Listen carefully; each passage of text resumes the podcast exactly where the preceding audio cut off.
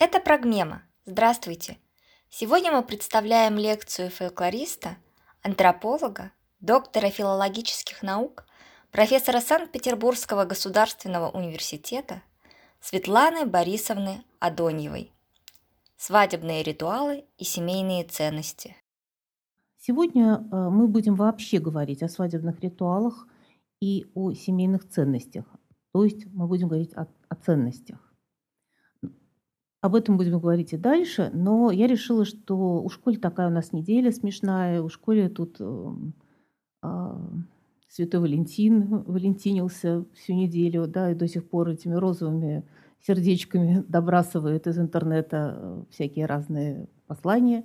Я решила, что сегодня мы будем говорить в большей степени о том мифе, который э, определяет свадебные ритуалы, которые связаны с теми ценностями, которые за, за этими, с теми ценностями, которые за этими ритуалами скрываются.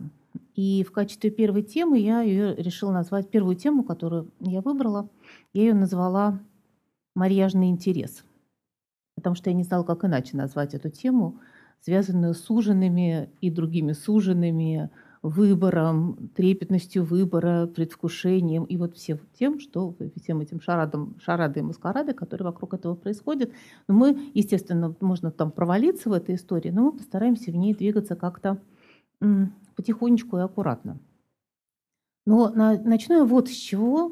И мне кажется, что очень важно а, поговорить о подходах а, когда человек выбирает для своего тока, для своей, для своей беседы какую-то тему, а, было бы честно, и я думаю, что это будет честно с моей стороны, рассказать, с какой точки зрения я к этой теме подхожу.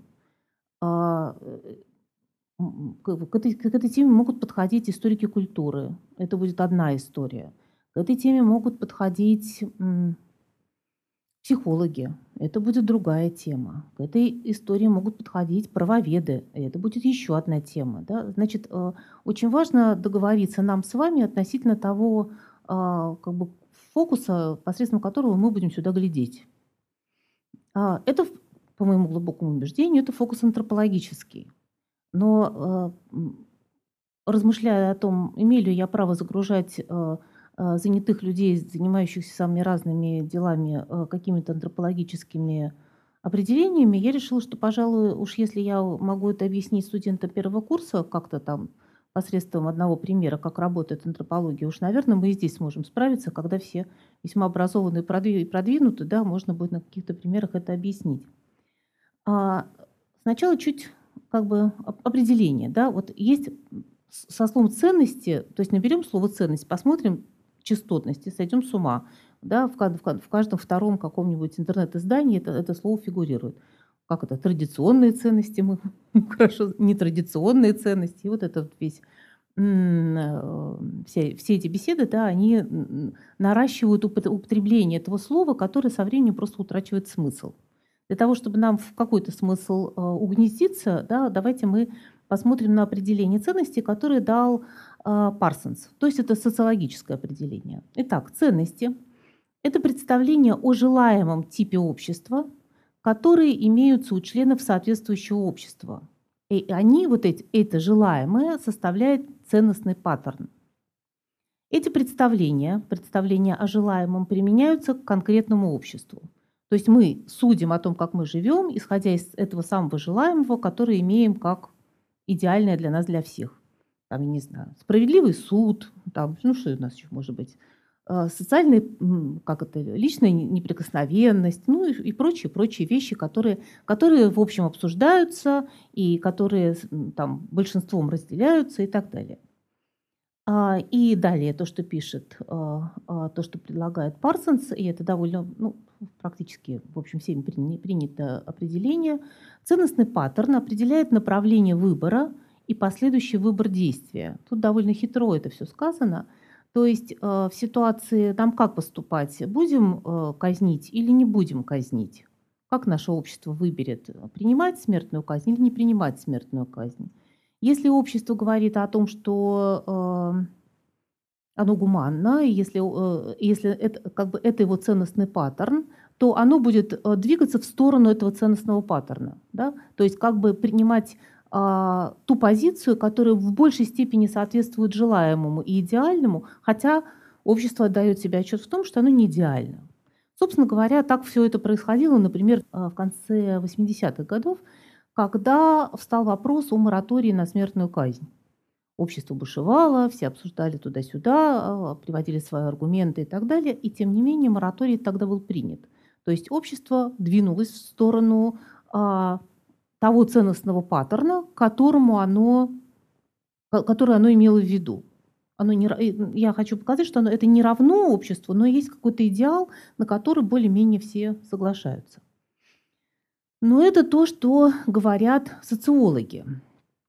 Гораздо важнее, на мой взгляд, и гораздо ценнее, ну для меня лично, была э, работа, старая уже очень работа Карла Роджерса. Э, в русском варианте э, эта книжка выглядит вот таким вот образом. Карл Роджерс и Джером Фрейберг «Свобода учиться».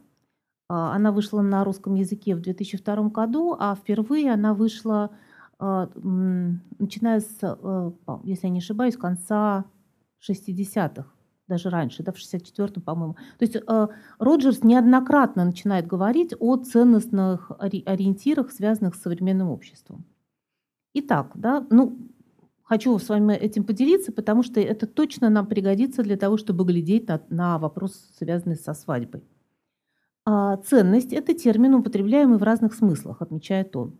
Мы используем его, чтобы обозначить свойственную живым существам тенденцию – демонстрировать своими действиями предпочтение одного объекта или цели другому. Морис, это он ссылается на э, э, философа, э, называет эти, пред, это предпочитающее поведение действующими или operative ценностями. А за ним, за этим вот выбором, да, не стоит какое-либо когнитивное или понятийное мышление – оно представляет собой простой ценностный выбор, проявляющийся на уровне поведения. Организм выбирает один объект и отвергает другой. То есть мы вот плохое не едим, а хорошее едим. Да? Вот, мы, вот мы выбираем. Да? Мы выбираем свет или тьму, выбираем. Да? То есть это физиологический выбор практически. От первых отличаются так называемые концепт ценности или знаемые. Ну, так, такой, такой перевод предложил Орлов, вполне, вполне нормальный это предпочтение индивида того или иного символического объекта. То есть это уже не вкусная или невкусная еда, это что-то другое. Да? А обычно в подобном выборе индивид обнаруживает антиципацию, то есть предвидение, в отношении результата поведения, направленного к такому символическому объекту. Предпочтение, приводит он пример, предпочтение честности как лучшей политики является такой знаемой ценностью. Я пока, мы дальше с этим будем этими знаемыми ценностями будем иметь дело. И, наконец, объективные ценности. Люди используют слово «ценность» в данном смысле, когда э, хотят сказать о чем-то объективно предпочтительном, безотносительно к тому, насколько объект на самом деле ощущается или понимается как желаемый. То есть некие ценности, которых я лично не заинтересован, но признаю, что это является ценным. И тут ну, наступает самое интересное – Живое человеческое существо на начальном этапе своего развития имеет ясный подход к ценностям. Оно предпочитает одни вещи и впечатления и отвергает другие.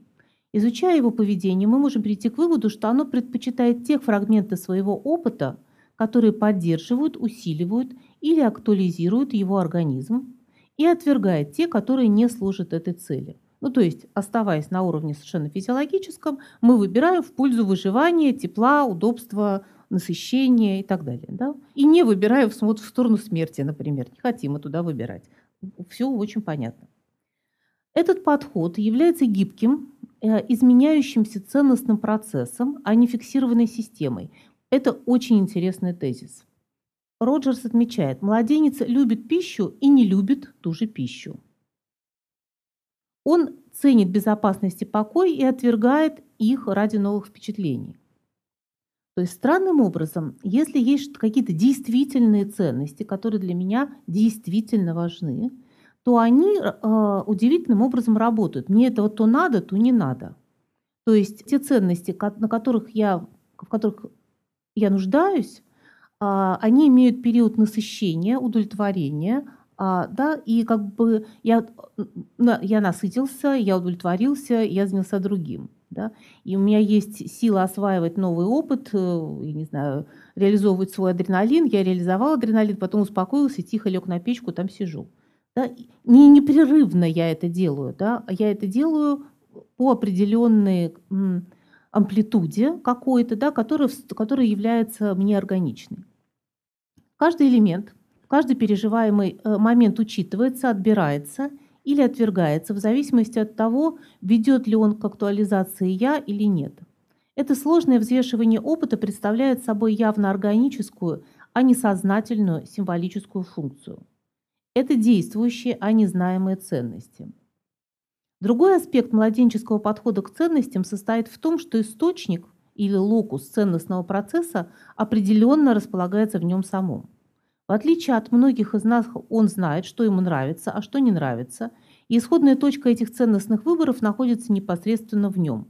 Он – центр ценностного процесса, основания для выбора ему представляют его собственные органы чувств.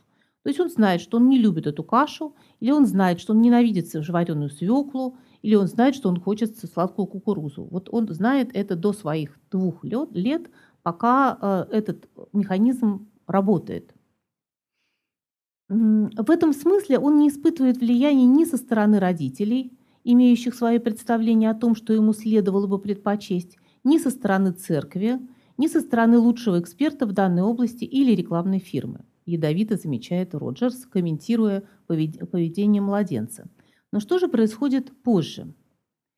А, когда он становится чуть старше, пытаясь получить или удержать любовь, одобрение или признание, человек лишается собственного локуса оценивания, который имел в младенчестве, и помещает его в других. «Скушай, пожалуйста, Петенька, кашку». Петенька говорит, не хочу кушать кашку. «Ты маму не любишь?» – говорит Петенька. Петенька ест кашку. Потому что, если он не будет есть кашку, мама расстроится, и тогда, может быть, он потеряет ее любовь. Вот э, этот перенос, да, э, Роджерс показывает на очень ра, э, как бы ра, ранних историях, да. Почему я про, про этот пример говорю, буду дальше говорить.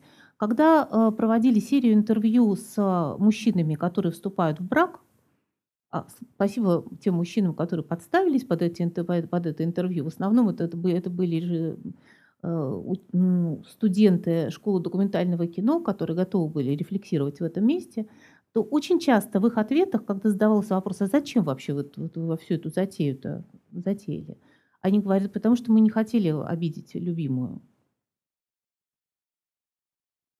Отзывается в вас этот ответ, да?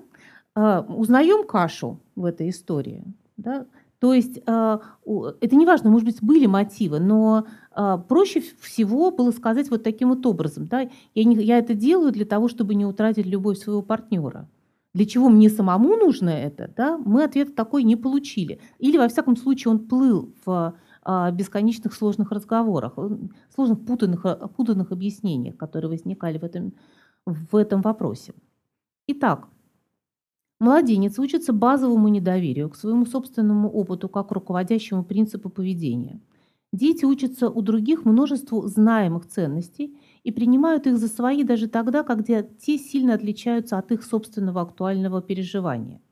Поскольку эти ценности не основываются на собственном опыте ребенка, они перестают быть подвижными и изменчивыми и становятся фиксированными и костными – Далее Роджерс пишет, «Я убежден, что именно таким образом люди накапливают те внедренные или интроицированные ценностные образцы, которыми впоследствии и живут». Одна из особенностей, которых, э, которые в этом, в этом высказывании есть, состоит в том, что э, эту самую знаемую ценность есть возможность различить. То есть вообще на самом деле очень трудно различить, это я хочу или мама хотела, чтобы я так поступила. Да? Это я хочу или там э, еще кто-то хочет, да, а я аккуратно следую этому чужому хотению. Да? Где тут граница? Но есть, э, очень, э, очень очень красивый, очень точный симптом по этому поводу. Вот эти самые знаемые ценности нес ненасыщаемые. То есть здесь нет как бы периода насыщения. И поскольку они ни на чем не стоят, поскольку, э, как бы они не удовлетворяют меня, то мне их надо больше и больше. В общем, э, бриллиантовое кольцо, волшебное слово «люблю», 250 шаров, 20, вот, миллион алых, алых роз, еще, еще, еще. Чем больше, потому что невозможно насытить. Что же я такое хочу там получить, что вот эта вот штука разрастается. А поскольку эта штука в виде свадеб разрастается, и э, как э, следует из свидетельств э, менеджеров, занимающихся организацией свадебных торжеств, а, а, средняя сумма трач, ну, не говоря там экспоненты там случаются, да, но если в среднем вот 500 свадеб осуществило некое свадебное агентство, довольно крупное, часть свадеб в Москве, часть свадеб в Самаре. Минимальный бюджет свадьбы больше миллиона рублей. Максимальный уже переходим в другую валюту, да, и так далее. То есть а, свадебное торжество, а, ну, если речь идет о первом браке, сопоставимо со стоимостью недвижимости и в Москве, и в Самаре. А, следовательно, да, это какой-то грандиозный взрыв расточения с чем-то связанный. Да. Одно из предположений моих да, связано с тем, что что-то здесь скрывается типа знаемых ценностей, которые должны были быть таким образом предъявлены. Но это я немножко забегаю вперед. Итак, э, еще немножко Роджерса. Большинство наших ценностей, пишет он, интроицированы в нас другими индивидами или группами, значимыми для нас, однако эти ценности многие расценивают как свои собственные – Источник или локус оценивания в большинстве случаев находится вне нас. И здесь я немножко остановлюсь, потому что э, хочу обратить ваше внимание вот на такую вещь. А, если свадьба декларируется как то, что происходит между двумя людьми, первый как бы зауженный вариант декларации, да, если свадьба – это то, что происходит между двумя людьми и их родителями и родственниками, расширенный вариант – то тогда при чем здесь улица? Почему это происходит на улице? Почему в какой-то момент свадьба должна выползти на улицу и оказаться, ну если мы будем там э, обсуждать наш город, то оказаться там у медного всадника, на стрелке Васильевского острова. Нам вот почему это нужно?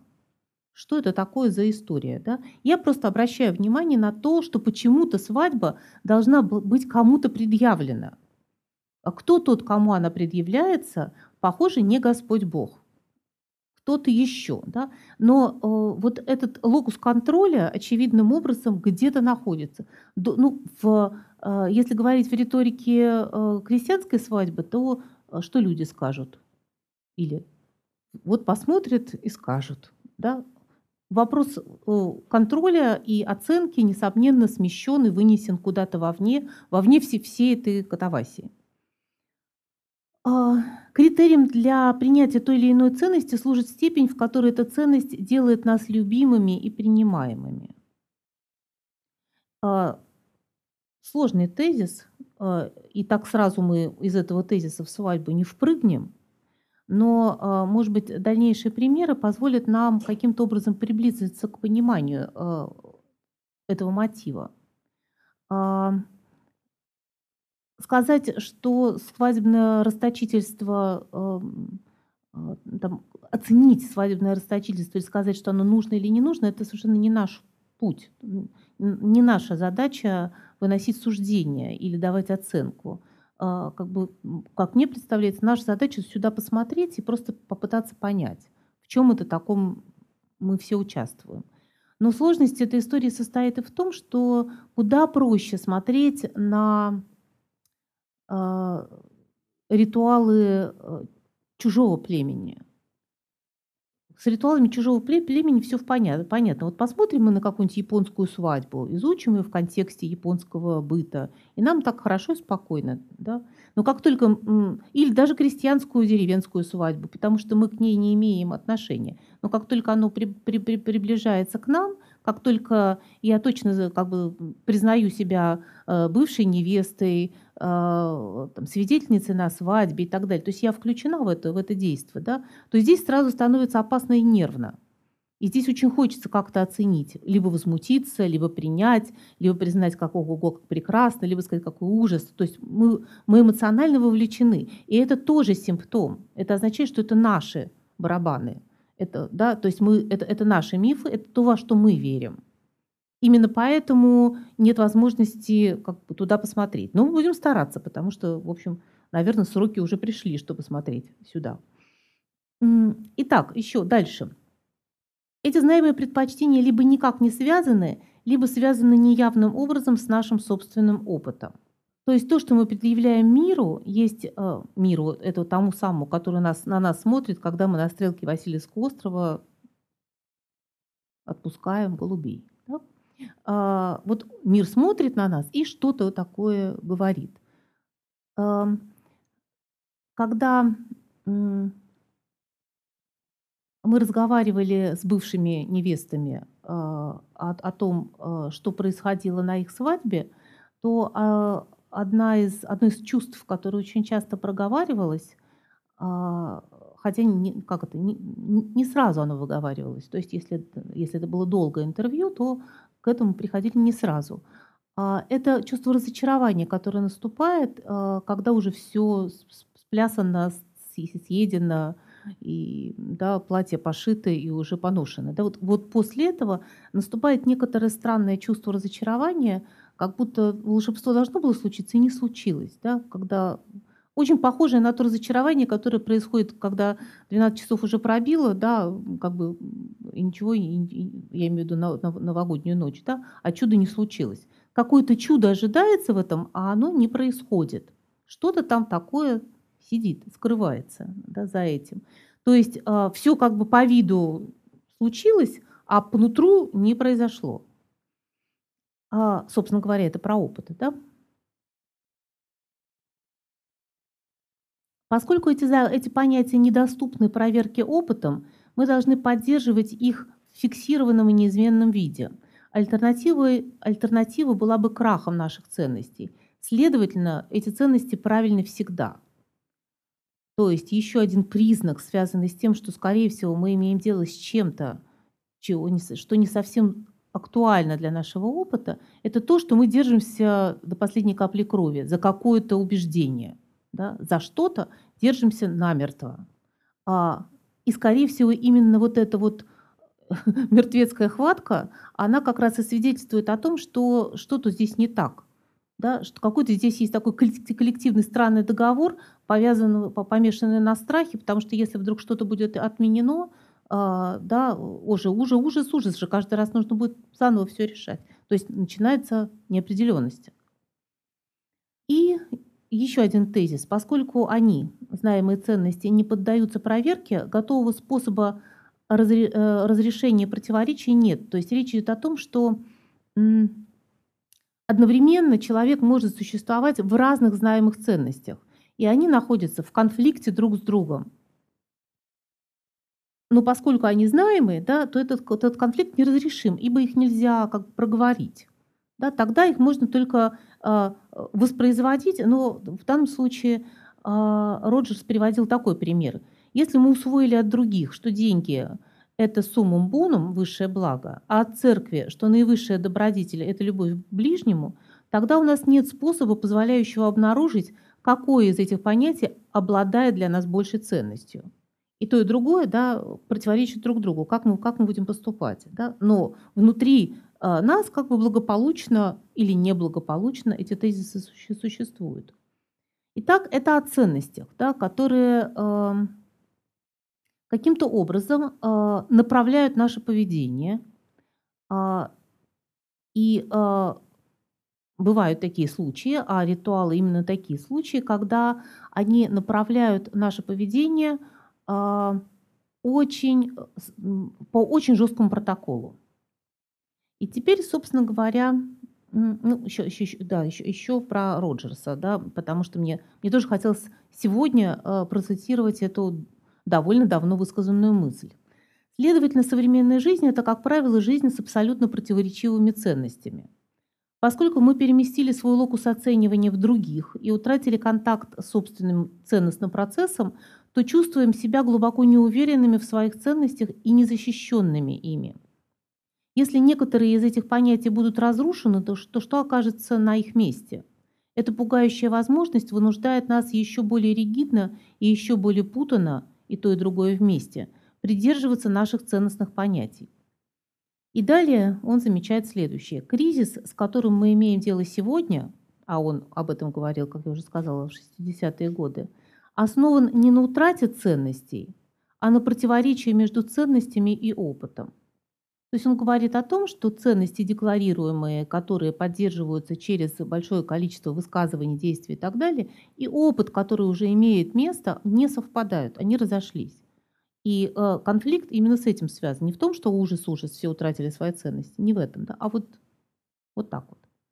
А теперь, собственно говоря, э, обратимся к ритуалу.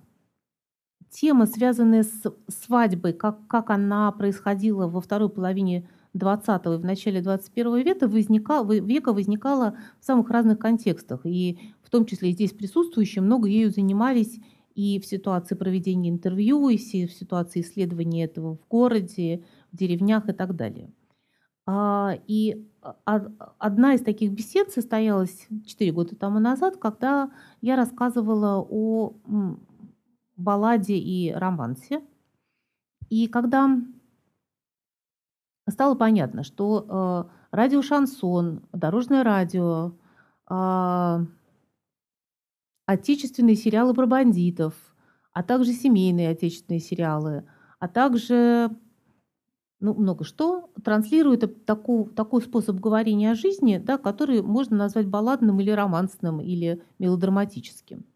А, и э, интересно, что, например, а, современные сценаристы говорят о том, что когда они пытаются написать не балладу и не романс, и пытаются предложить это на каналы, то каналы не принимают такого рода работу. То есть даже если это будет детектив, то у нас все равно будет невинная жертва, злодей и как украденный ребенок, э, женщина, брошенная в тюрьму, лишенная чего-то, ну и так далее. Да? То есть даже тогда, когда этот детектив, он начинает разворачиваться по мелодраматическому сценарию.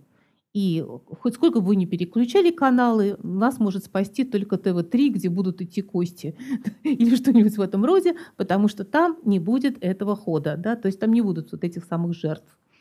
А, а, так вот, когда а, удалось собрать в кучу э, э, высказывания по типу баллады и романса, опять-таки, вы легко опознаете эти тексты. В мужском варианте это банька по, по белому, да, и по черному, и ты одна из меня согреешь, а я такой путник, который хожу туда-сюда, и братва будет фигурировать там, и товарищи тоже будут фигурировать там. Ну, в общем, более-менее понятен контекст.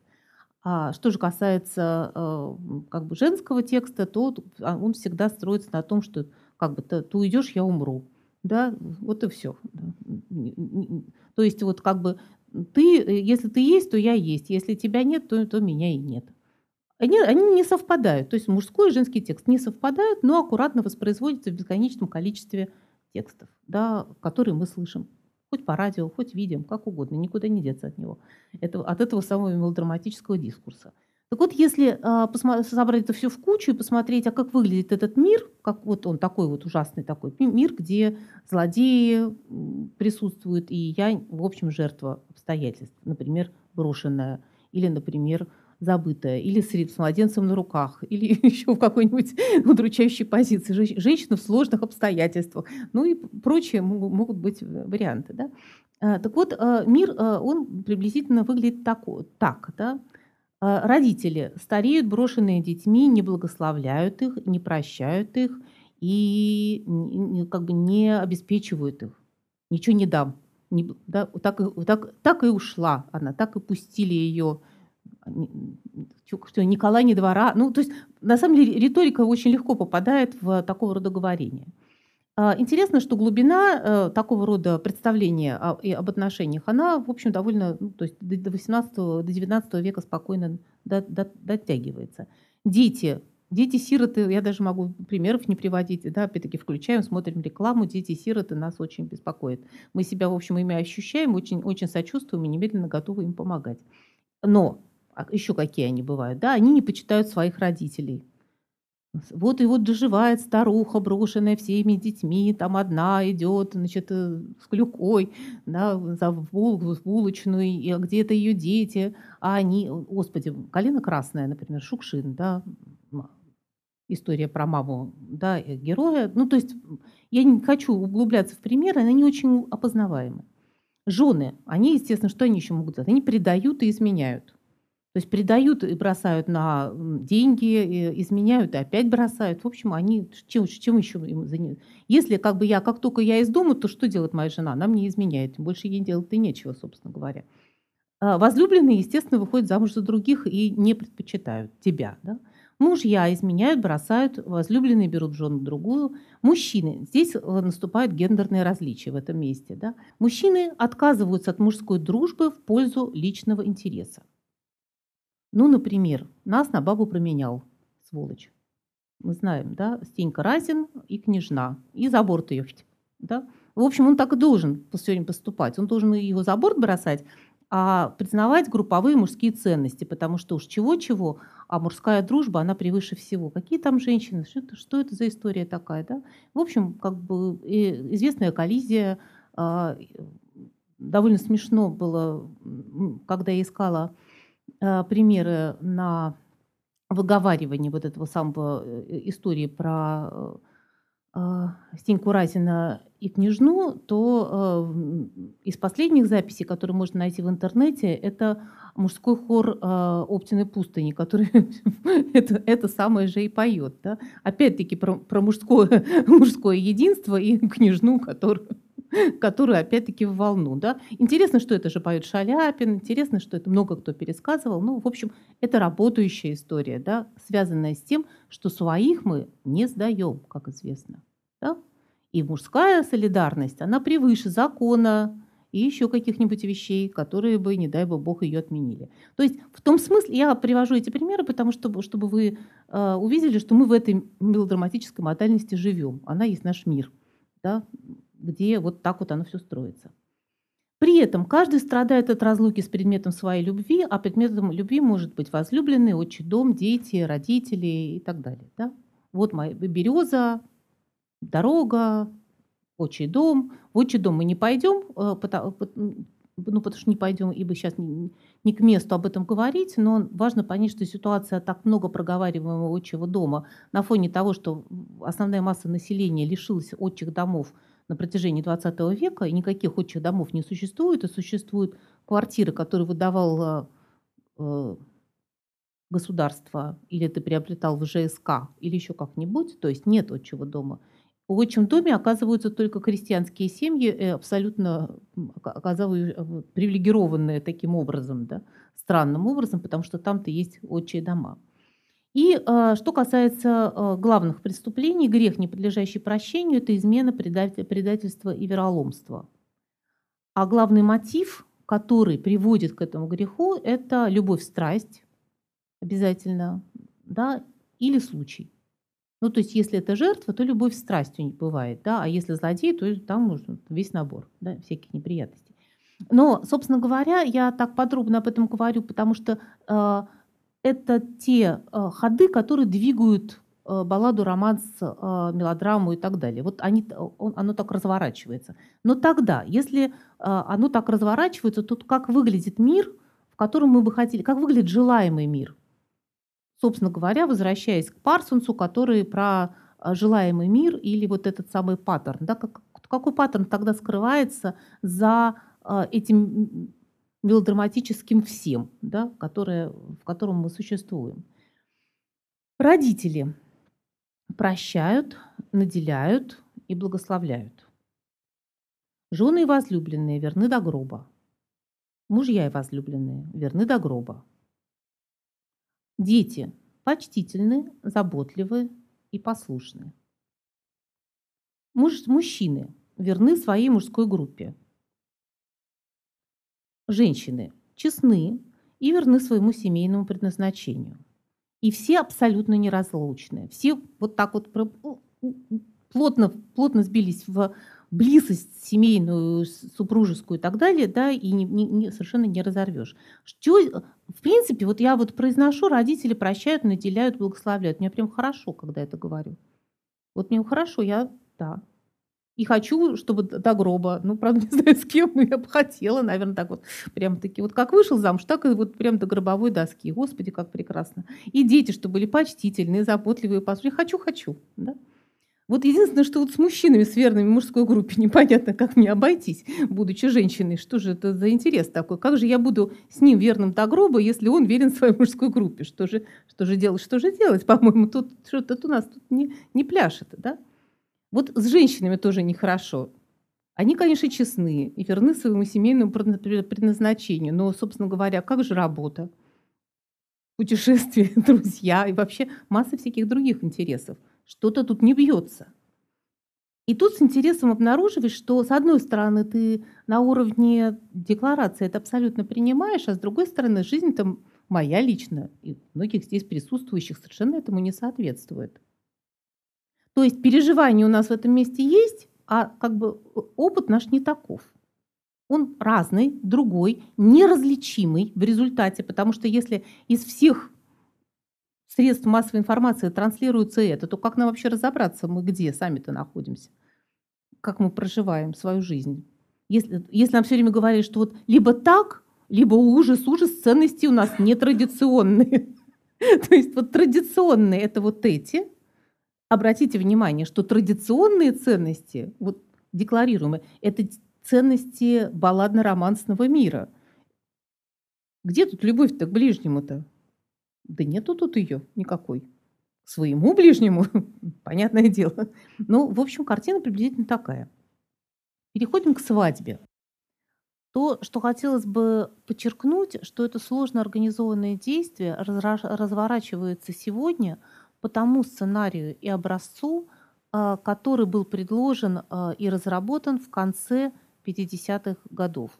А, потому что тот протокол свадебного ритуала, который и нынче осуществляется, это протокол, разработанный в хрущевское время, тогда, когда создается кодекс строителей коммунизма, тогда, когда признается семья как ячейка общества, ну и так далее, и так далее. А, об этом мы, как я уже сказала, будем еще говорить. Мне же хотелось э, остановиться э, вот на чем и оставшееся сегодня время – а, поговорить о, об этой самой любви, которая, которая декларируется в свадьбе, которая а, была так важна для э, героев фильма «В день свадьбы» и любовь, которая отменяет все договоренности, потому что она есть превыше и важнее всего, потому что, как мне представляется, это то, во что мы посвящены, это романтическая любовь, которая воспитывалась в нас на протяжении как минимум двух столетий. И сначала это представление любви касалось только читающей публики, а благодаря победе советской власти и всеобщему школьному образованию она стала разделяема всеми. Это представление любви. Я назвала следующую часть моего, как бы моим нашей сегодняшней беседы марьяжный интерес, потому что я не знаю, как назвать еще все то, что происходит до свадьбы. А именно выбор, э, желаемый суженый, э, желаемая суженная, любимая женщина, которая должна стать женой и так далее. Все то, что происходит не, не э, как бы ритуал затевается потом, а сначала происходит нечто, да, когда происходят какие-то выборы – Иначе как картежным образом или картами гаданиями Марьяши я не знала, как это назвать. Потому что, а, например, в нашей э, книге, э, книге с Лорой Олсон а, там длинное такое название «Субъективность и относительная идентичность. Рассказы деревенских женщин об ухаживании и замужестве». Ну, потому что, ну, вообще-то мы писали рассказы и, женщин, и мужчин, и не только деревенских, но и городских, и, и говорили об ухаживании и замужестве. И именно в таких разговорах вдруг и обнаружилось, что мужчины чаще всего как раз говорят о том, что они готовы на это пойти для того, чтобы не, для того, чтобы не расстроить любимую. Вот. А что касается разговоров женщин, чаще всего они говорят о том, что, что они оправдывают другие ожидания – не, не столько любимого, любимый нужен здесь, чтобы обеспечить ожидания э, родительские. Как мне представляется, язык любовных чувств, унаследованный от великой русской литературы, э, а это язык был языком одного из сословий, благодаря школьным урокам по литературе этот язык выучила вся страна. Я э, сейчас снова вылезу из э, презентации для того, чтобы показать вам одну из замечательных работ, которая была проделана а, на уже несуществующей ныне а, кафедре а, детской литературы в институте, как он сейчас называется, Институт культуры, Академия культуры, это, ну, в общем, понятно, да?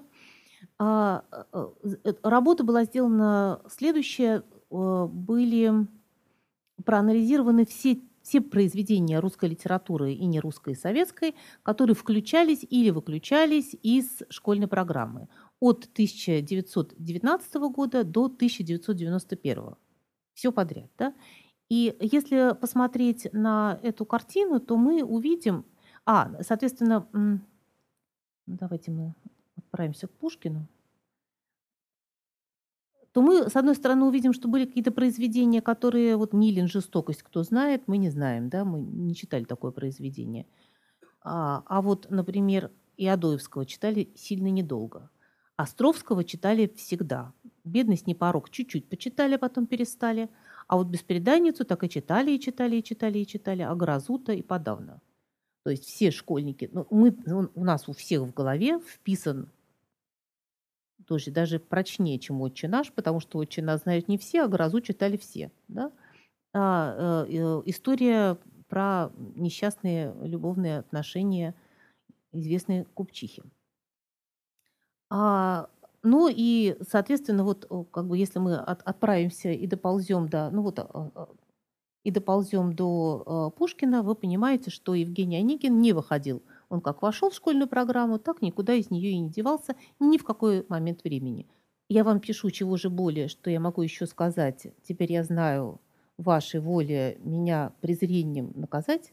Сначала я молчать хотела, поверьте, моего стыда вы не узнали бы никогда, когда надежду я имела хоть редко, хоть неделю раз в деревне нашей видеть вас, чтобы, чтобы только слышать ваши речи, вам слово молвить и потом все думать, думать об одном, Ага, до новой встречи. Э, да, вы понимаете, что я не, не, не готовилась. Да? Есть способ говорения и представления, который, собственно говоря, а, письмо Татьяны Онегину учат, насколько я понимаю, в седьмом классе. То есть в тот момент, когда ты аккуратно раскладываешь и гадаешь на четырех вольтов и ведешь свой дневник-песенник – у тебя есть волшебный текст для того, чтобы знать, каким образом выстраивать твои отношения с любимым. А каким образом, собственно говоря? Ты говорил со мной в тиши, когда я бедным помогала. Вот какой у меня возлюбленный. Или молитву услаждала тоску волнуемой души. И в это самое мгновение не ты ли, милое виденье, в прозрачной темноте мелькнул, приникнул тихо к изголовью. Это кто? Собственно? Ну, собственно, она отвечает, кто ты, мой ангел или хранитель, или коварный искуситель? То есть и в ситуации ангела, и в ситуации демона это существо неземной природы. Абсолютно неземной мой мистический прекрасный су- су- суженый, да, который является мне в виде видения, и которому, в общем, практически вот я вот молюсь, а он тут рядом около меня где-то и витает. И это выучили все – 100, 150 миллионов выучил этот текст. Страшное дело, да? Но просто, просто, просто вот обратите внимание, да? Э, я уверена, что каждый из присутствующих какой-то кусок этого письма таки вспомнит. Даже те, кто учили очень давно. Век ему отдана и верна, мы это помним. Хорошо. В э, самом тексте Пушкина, собственно говоря, эта история проговаривается. Не спится, няня, здесь так душно, открой окно, да сядь ко мне. Что, Таня, что с тобой? Мне скучно, поговорим о старине. О чем же, Таня? Я, бывало, хранила в памяти немало старинных были небылиц про злых духов и про девиц. Говорит няня, собственно говоря, отчасти озвучивая эту историю э, Таниных представлений и воображений. Я показываю только тот текст, который является каноническим и просто-таки у всех на языке и в памяти залип. А теперь э, обратимся к э, дневнику э, девушки деревенской Розы Богдановой. Э, этот дневник э, попал в число автобиографических документов, которые, э, которые э, которые были нам а, предложены для проекта, которым руководила Инна Сергеевна Веселова, здесь присутствующая, и который назывался «Музей биографии. Русская провинция. 20 век». И э, это дневник 50-х годов. А, читаем у Розы Богдановой. В парне, я отвечаю на поставленный себе вопрос, нужно прежде всего искать человека, его душу, характер, интересы. Не знаю, как у других, но я лично ищу в парне сочувствие, отзвуку моему сердцу. Я вижу себя, может, некрасивой, но интересной. Я некрасивый человек, и мне кажется, что меня все презирают, что красивая жизнь мне недоступна. Вот это появляется недовольствие и зависть. А мне хочется, чтобы круг меня а, была полная прекрасная жизнь. Мне хочется, чтобы на меня обратили внимание, оценили меня, поддержали меня, поверили в меня, сказали, что я имею право на все – можно подумать, что я отрицаю все наслаждения любви. Нет. Что это она такое говорит? Ну, во-первых, что касается текста, про знаемые ценности мы слышим и видим, да, то есть, собственно говоря, я могу существовать только когда мне скажут «будь, будь, будь», да, и тогда только я и буду. И это «будь, будь, будь» я должна услышать от вот этого, которого я ищу сочувствия и так далее. Ты говорил со мной в тиши, пока я бедным помогала, да. Они, очевидно, придут в свое время. Но сейчас, когда я ищу, ни в коем случае я не должна смотреть на фигуру, стан.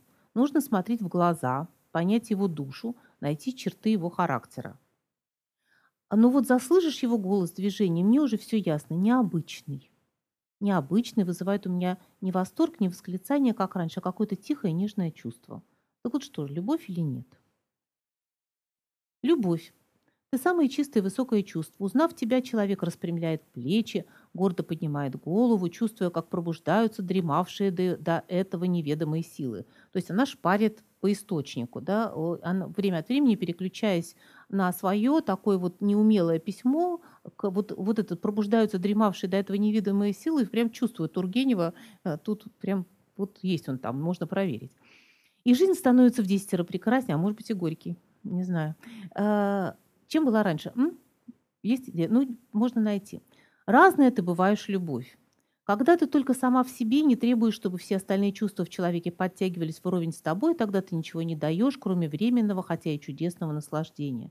Не сожалеет по тебе человек, когда ты покидаешь его, но когда пламя твое чистое и страстное, не уместившись в одной груди, властно вторгается в другую и выжигает там все ненужные, что-то неразборчивый почерк, оставляя только то, что подстать тебе, прекраснейшее из всех деяний, тогда нет тебе равного на земле по твоей силе, ну и так далее.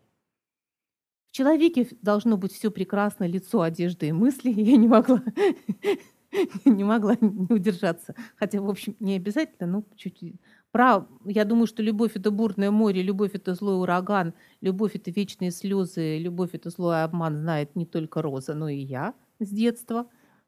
Кто знает еще этот текст? Нет? Только мы с Розой? Ну ладно. Ну ладно. А, когда кавалер зажжет спичку, то ее не гаси. Если погасишь, то значит ты хочешь, чтобы он тебя поцеловал. Это тоже только мы с Розой знаем. Ну, ладно. А, сначала попробую говорить на тему кинотеатра и т.д., а не любви. Если при второй встрече девушка просит вести разговор, который был раньше, то можешь продолжать и приступить к обязанностям любви. Например, задержи ее руку в своей руке. Если она будет воздерживаться от поцелуя, при этом свидании скажи ей, что ты ее любишь. На прощание поцелуй, извинись перед ней. Если при, видимо, первом поцелуе девушка опустит вниз глаза, то поцелуй еще раз. Для того, чтобы любовь была неподозрительна, бережно относись к ней – Прежде всего, узнай характер ее, для того назначай чаще свидания. На первое свидание не опаздывай, будь добрый, не делайся жалким, не целуй ее с налету, а постепенно привлекай к себе, смотри ей прямо в глаза и целуй ее нечасто. Если девушка не выдерживает твоего взгляда, то она, значит, любит. Если она изменит, издевается над тобой, то заставь ее ревновать к другой.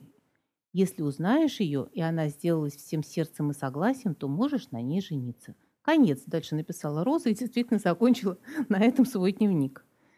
Все бы было бы так бы мило, если бы у нас не было бы еще одного прекрасного дневничка. Возвращаясь к тому, что я здесь принесла, это дневник, который мы опубликовали вот в этом издании. Это дневник э, Дмитрия Беспалова, который он вел в 1946 году и который тоже оказался в составе в этой, этой коллекции. Я кусочки несколько почитаю для того, чтобы было видно, как двигаются наши герои да, в смысле определения любви. Ночь была по-осеннему темная и холодная, с самой вышины неба неясно проглядывали звезды, а горизонт был затянут серыми сплошными тучами. Гонимый страстным влечением к этой простой деревенской девушке с дорогими достоинствами, я не замечал ни холода, ни темноты. Мысль, что там, за темнеющим вдали лес, леском, я встречу своего милого друга, заставляла меня ускоренным шагом двигаться вперед. Все хорошо выучили русскую литературу, да, то есть школа там присутствует. До самой Ивановской я шел свободно, без всякой предосторожности, но, подходя к деревенскому отводу, я вынужден был остановиться, громкие голоса раздавались в деревне. Во избежание излишних разговоров по адресу Тани, я решил не показываться в деревне, перескочив через канаву, я вышел на чей-то огород, и так продер... ну, вдоль огородов, значит, он доходит до, до дома. В комнате было темно и тихо, только стенные часы сдержанно, сдержанно тикали. Постояв на месте и приглядевшись к обстановке, я прошел вперед и сел на лавку – Надя спала в маленькой комнате за перегородкой. «Митя», — вдруг обратилась она ко мне, — «Тани еще нет, пойди ляг на койку, что там в углу у порога». Таня пришла поздней ночью, поговорив немного со своей крестной Надеждой, она раздел, разделась и легла, и легла со мной на койку, ну и ночь прошла в атмосфере чистосердечной любви и искренней дружбы, замечает наш герой. А, и тут мы узнаем детали, которых мы не знали даже, когда мы были в экспедициях и много-много говорили о том, как, как жизнь деревни была. А именно, что встречаются они на ночь, встречаются они у э, крестной э, нашей героини, э, куда он тайно, чтобы никоим образом не порушить честь девушки и не навести на нее слухи, пробирается. Но то, что мы еще узнаем, в общем, тут бы мы, просвещенные читатели, подумали, что все, что надо, у них уже случилось. А нет.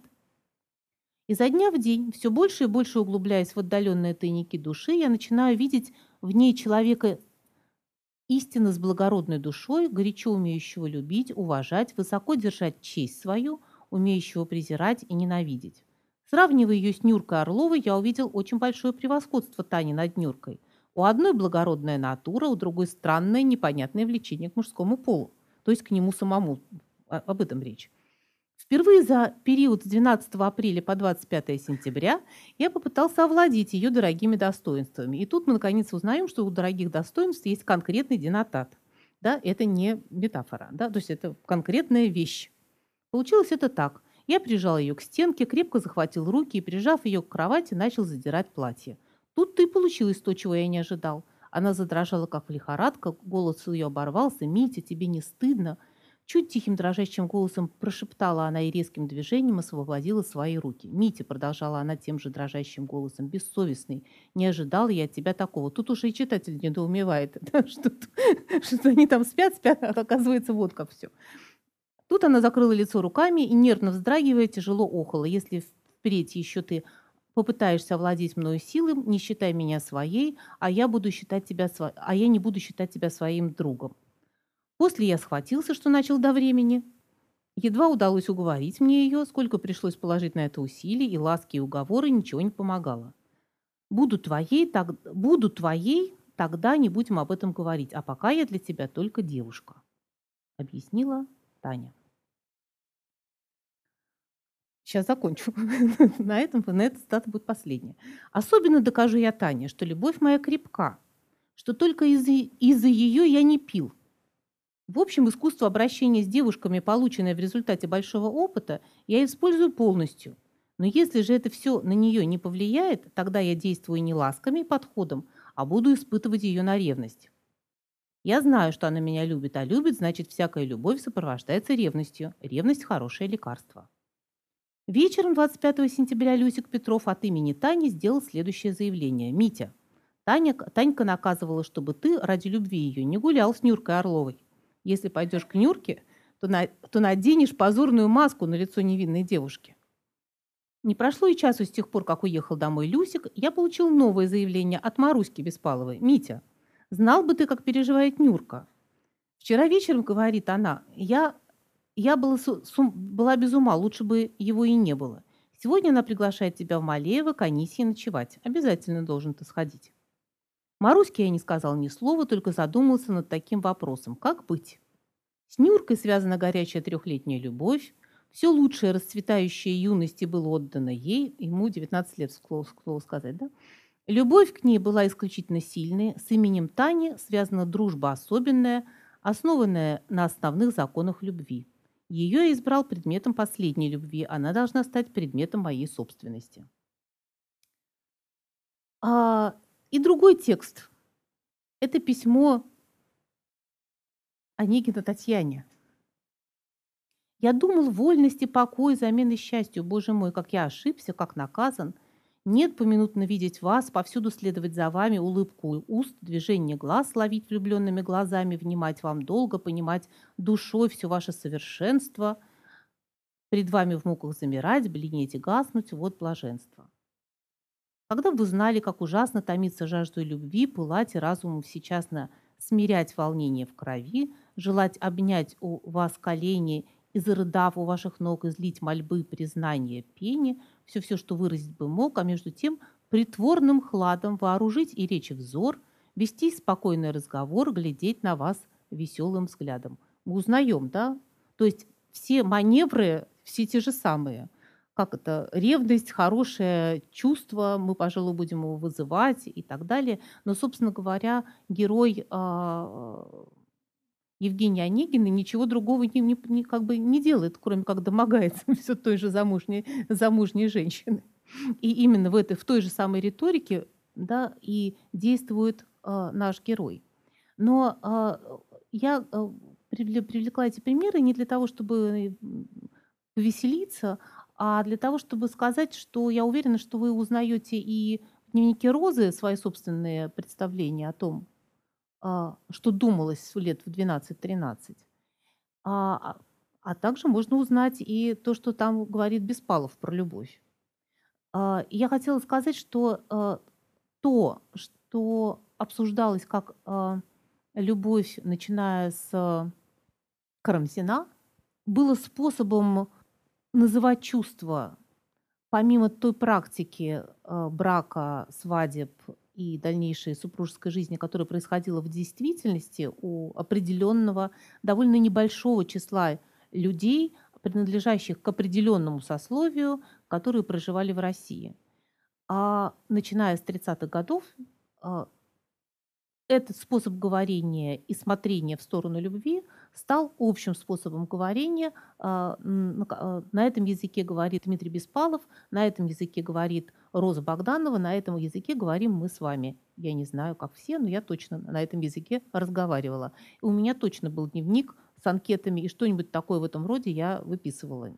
Он, конечно, не сохранился, но я думаю, что он был. И я думаю, что мы знаем, о чем идет речь. А, Таким образом, э, оказывается, что э, есть какая-то ценность, которая была сформулирована